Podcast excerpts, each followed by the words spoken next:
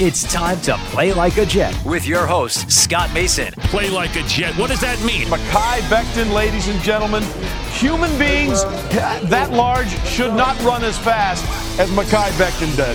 And if you like people just abusing other humans, the Mekhi Becton tape is for you. Denzel Mims with another monster score of 70 yards. Quick pass to Crowder trying to get him out of space. Slows a tackle, and there he goes. Crowder!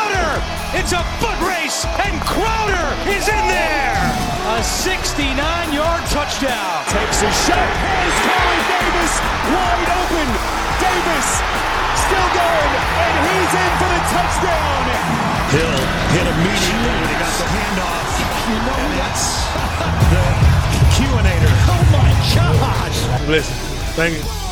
From the PlayLikeAJet.com digital studios, this is Play Like a Jet. My name is Scott Mason. You can follow me on Twitter at PlayLikeAJet1. And it's time for part two of the weekend mailbag. So for that, we bring in the owner, the operator, the lead reporter, the whole shebang over at JetsInsider.com. And above all that, a very big deal, Mr. Chris Nimbley. So let's jump right back into the mailbag. Next question comes in from John Filippelli. He says, Do you guys think Joe Douglas gets too much praise? If you look at his draft and free agency record, still has a long way to go. I think you could look at the 2020 draft and really maybe only see one true hit so far, that being Mekhi Becton but his two threes and three fours didn't show much, and Mann was one of the worst punters. Well, let's relax there. Braden Mann actually had a bunch of big time tackles, including one that saved an entire game against the Rams. But yeah, with Braden Mann, I don't know if one of the worst punters is fair, just because I think part of it is that one habit that Braden Mann had at A&M that he's going to have to break, and he started to do it as the season wore on is that he tends to outkick his coverage too much. He's got such a big leg that he puts too much into it sometimes, and precision punting is an art form, but he started to get better at it as the season wore on. And with Brant Boyer helping him, I think he'll be fine. But the main part of your question here is Does Joe Douglas get too much praise? And in some corners, yes. And Chris, you and I have sort of talked about this before. I think part of it is that Douglas is the first general manager that the Jets have had in a while who appears to have a plan, appears to know what he's doing, and seems to have this team on the right track. Now, I agree that the 2020 draft, there's still a lot to be determined.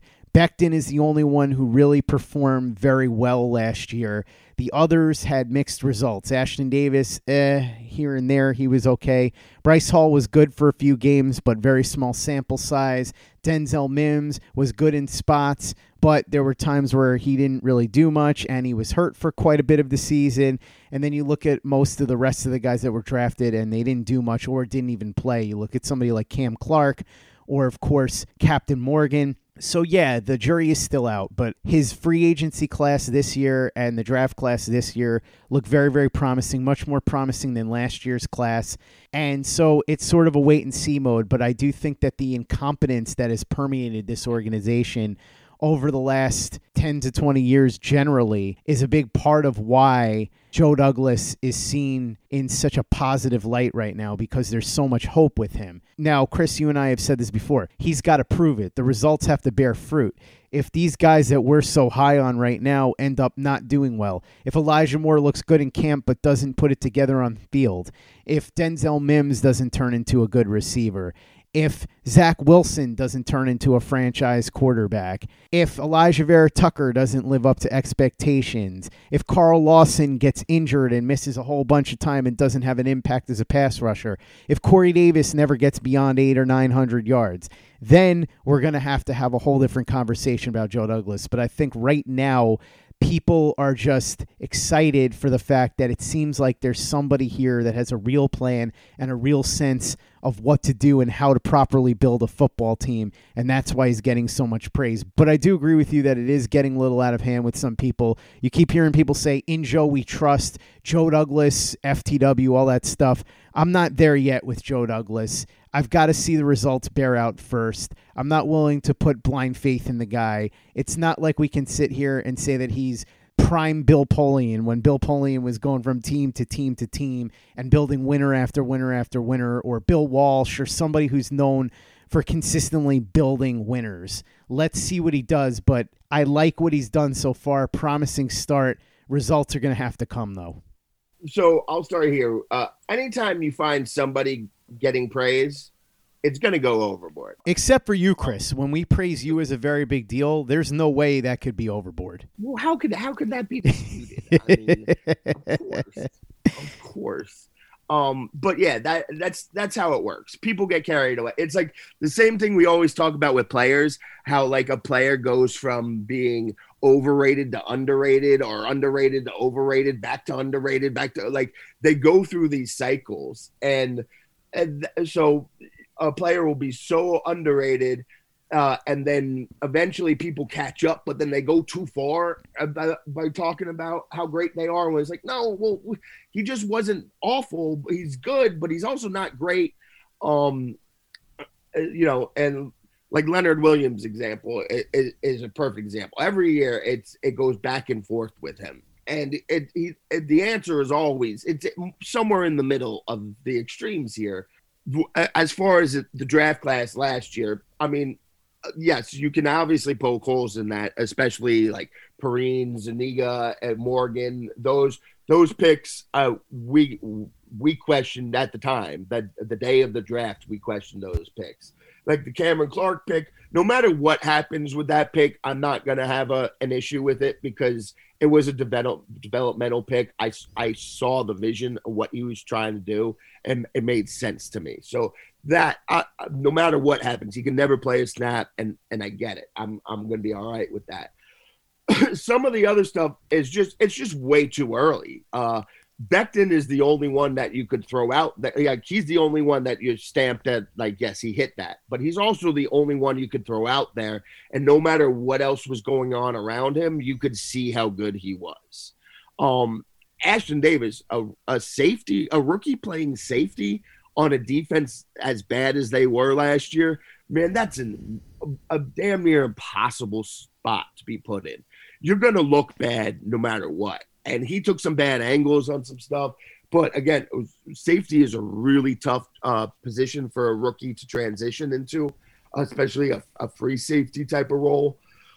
um, and then Denzel Mims, he, he showed a couple of flashes in, at the when he first came back, but also what do you what do you expect any receiver to do with that offense last year? So I, I, I totally get only saying he's only got one hit. You're you're right on that, but I, I it feels like you're getting a little too close to already saying these other guys are busts. Uh, one year in, uh, again, on, under the best of circumstances, I'm not calling people busts after one year in. Um, and everything that this team went through last year with the coaches and just the lack of talent on the team, it, I'm I'm willing to give Ashtyn Davis, Denzel Mims uh, a, a couple more years, you know, this year especially to see. The other thing is, and we've talked about this, it's back to the process over results thing. It's just the way he's going about it. The and you talked about, of course, it absolutely uh, factors in just what a mess the Jets have been for over a decade. Um, remember, Mike Maccagnan won the Executive of the Year award his first year. And that, I remember being like, okay, everyone's getting way too carried away with this because while we all liked the moves he made then, there were also obvious moves. Like, uh, who, of course, he was going to sign Revis again, and Woody Johnson wanted to sign Revis there was a lot of obvious moves that he made then. and then everything fell apart around him. Um, and he wasn't building in the trenches. He wasn't doing the stuff that we know tried and true methods to building a roster. Joe Douglas is doing that stuff. So that's even if you question a pick or a signing or this, or not giving Robbie Anderson enough money or not paying Marcus Maye what you think he should deserve, he's still going about it in the right way. and with the way that, you know, Maccagnan messed stuff up, Idzik messed stuff up, uh, Tannenbaum messed stuff up, and how they would go and try to uh, mortgage the future for guys and all this different stuff.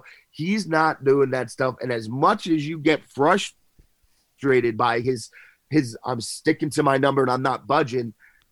That's what most of the really good team, the teams that are good consistently year after year, they find themselves in that position where they're letting guys go because they're not budging off their number. Yes, they all make exceptions for certain positions and certain players, but for the most part, they don't budge off their numbers.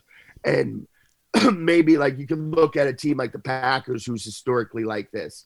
And yes, maybe their refusal to do that has uh, stopped them from going as far as they could have. But it's also what allows them to be in the playoffs year after year after year after year. Um, so that's the balance of it there. Of course, he's not infallible, and of course, uh, things can still not work out. But all this stuff is kind of, it's all projection, and it's all about this is how to go about building the team, building with the trenches, getting the quarterback. Now you have the rookie quarterback. I'm going to do everything around him. Like, honestly, just the fact of how much effort he's clearly uh, putting into the offensive line after draft, drafting Jack uh, Zach Wilson. Uh, got Becton last year, traded up for Vera Tucker, signed Morgan Moses now. Maccagnan never did any of that for Sam Darnold. Uh, the Jets weren't uh, they weren't doing that for Geno Smith, and uh, they weren't plugging in all types of new guys for Mark Sanchez either. They had veterans when he started, but they weren't restocking that talent when he left. So just that should be enough to be encouraged. Um, nobody should be getting completely carried away, and I I think you know obviously I'm sure a lot of the and Joe we, we trust stuff is a little tongue in cheek, but there's definitely some of that uh, where people just blindly trust them, and you shouldn't do that for sure. Um, Belichick doesn't even deserve to be blindly trusted on every single uh, signing and move he makes. Um, so that that gets a little carried away, but that's that's also nature, man. That that's how every there is nothing good no one can ever do anything good without somebody's taking it too far and saying it's too much. Well, on the other side, there's always going to be somebody saying that wasn't good enough. So that's that's just kind of how it works. And it's if you think that he's getting praised too much, he probably is. But it's probably uh you know just below what he should be getting. There's reasons why he's getting this praise. It's it's smart sound, thinking. It's well thought out. He has a plan. He's trying to go about things in specific ways with specific intentions. And that's right. Uh, I'm a big believer of you can't draft, uh, judge draft classes until two or three years later.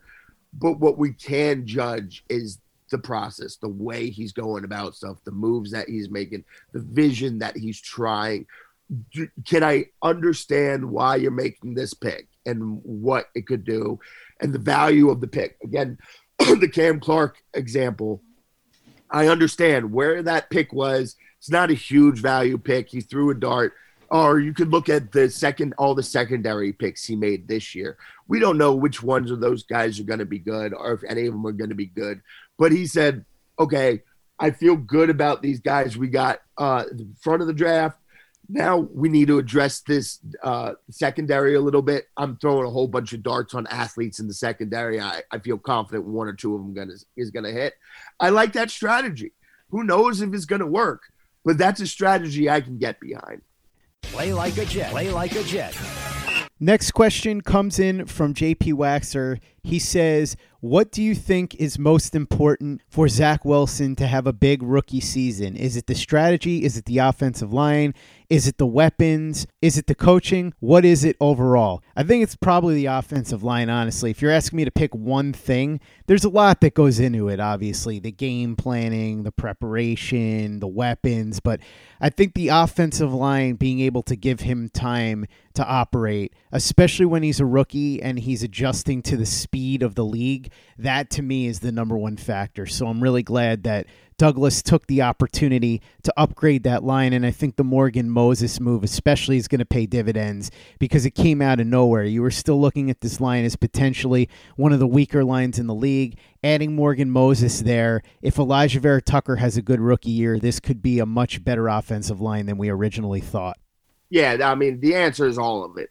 Uh, I I agree with you on the offensive line. I'm gonna I'll go with the offensive coordinator here just to be a little bit different and just to touch on these points because I do think it's so important that Shanahan offense, what uh, you know, Floor is going to run something similar of, is just so good at uh a running the ball and forcing the defense to focus on the run game so much that it allow it gives more opportunity for the quarterback to make plays. And then that offense is also so good at scheming guys open. Now it's gonna they're gonna have to work in conjunction because you can't scheme guys open if the offensive line can't block for more than a half a second. And It's just not gonna work. Um, but I do think uh, I, I think you're right. Overall, it does come down to offensive line. That's the most important thing. But it's just I want to mention how much that LaFleur with the Shanahan offense, just how um, gigantically uh, influential and and helpful that's going to be to him. Because he's going to make things so easy on Zach the, uh, to start with and lots of stuff that simple, easy reads, easy plays. This guy is open and he's wide open. You there's no hesitation, no reason to do anything but just make the play. Um, so I think that is going if he has a huge year, it's gonna be a combination of all of it. Um, but that that will play a huge part in it. That's going to wrap up part two of the weekend mailbag. Make sure that you're following Chris on Twitter at CNimbley and at Jets Insider and reading his very big deal work over at jetsinsider.com. A lot of great shows for you coming up this week, including our daily training camp reports. Those will be returning. Luke Grant will pop on before training camp starts, though, and we'll get into some more film reviews. And we will do one last preview of Jets training camp do not miss it. And also, do not miss anything that's on the Play Like a Jet YouTube channel. Subscribe if you haven't already, and check out all the great videos that Kayla Pace has put up in the form of Pace's Playbook, her exclusive commentaries, and all of Luke's great videos, including film reviews of Bryce Hall, Mekhi Becton, Quinnen Williams, Elijah Moore, Michael Carter, Zach Wilson, and so much more. Check them all out. Subscribe to the YouTube channel if you haven't done that yet. And make sure that you give us a five star review for the podcast on iTunes if you haven't done that already. Easy way to help out the show if you like what we're doing. Doesn't take you much time, doesn't cost you any money, but it goes a long way to help us out. So if you could go ahead and do that for us, we'd be quite grateful. And for the latest and greatest in New York Jets podcast and content, you know where to go. That's Play Like a Jet Digital and PlayLikeAJet.com.